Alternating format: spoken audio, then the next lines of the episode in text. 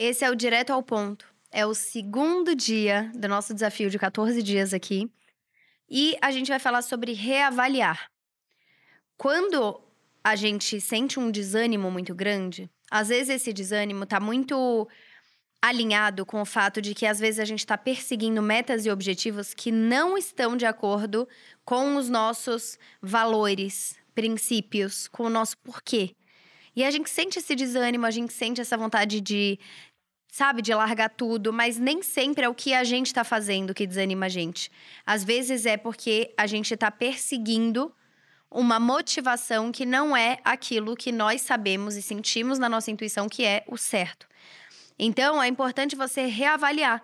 Reavalie quais são as suas metas. Reavalie e certifique que elas estão alinhadas com o que é realmente importante para você. Por que, que eu estou falando isso? Porque durante um bom tempo, eu na insegurança é, de ter que ser como falaram que eu tinha que ser, perdida do meu porquê, sabe?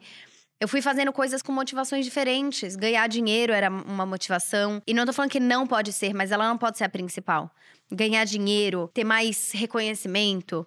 Isso daí tem que ser consequência de uma causa maior. E quando eu não tinha essa causa maior tão clara na minha atitude, eu realmente sentia que tinha algo errado. E eu me sentia desanimada, a minha energia era muito drenada, sabe? Tipo, a minha energia ficava baixa. É, e isso reverbera em tudo, em tudo que a gente vai fazer. Então, o primeiro passo é reavaliar essas metas e objetivos que você está colocando, que vão estar tá guiando as suas atitudes, né? E o seu dia a dia, o seu trabalho, enfim. Elas estão alinhadas com a sua causa, a sua motivação interna, com o seu porquê? Porque se não tiver alinhado, provavelmente você vai sentir um desânimo. Provavelmente você vai sentir angústia e não vai saber de onde vem. Então, esse é o dia 2, tá? Reavaliar as suas metas e objetivos.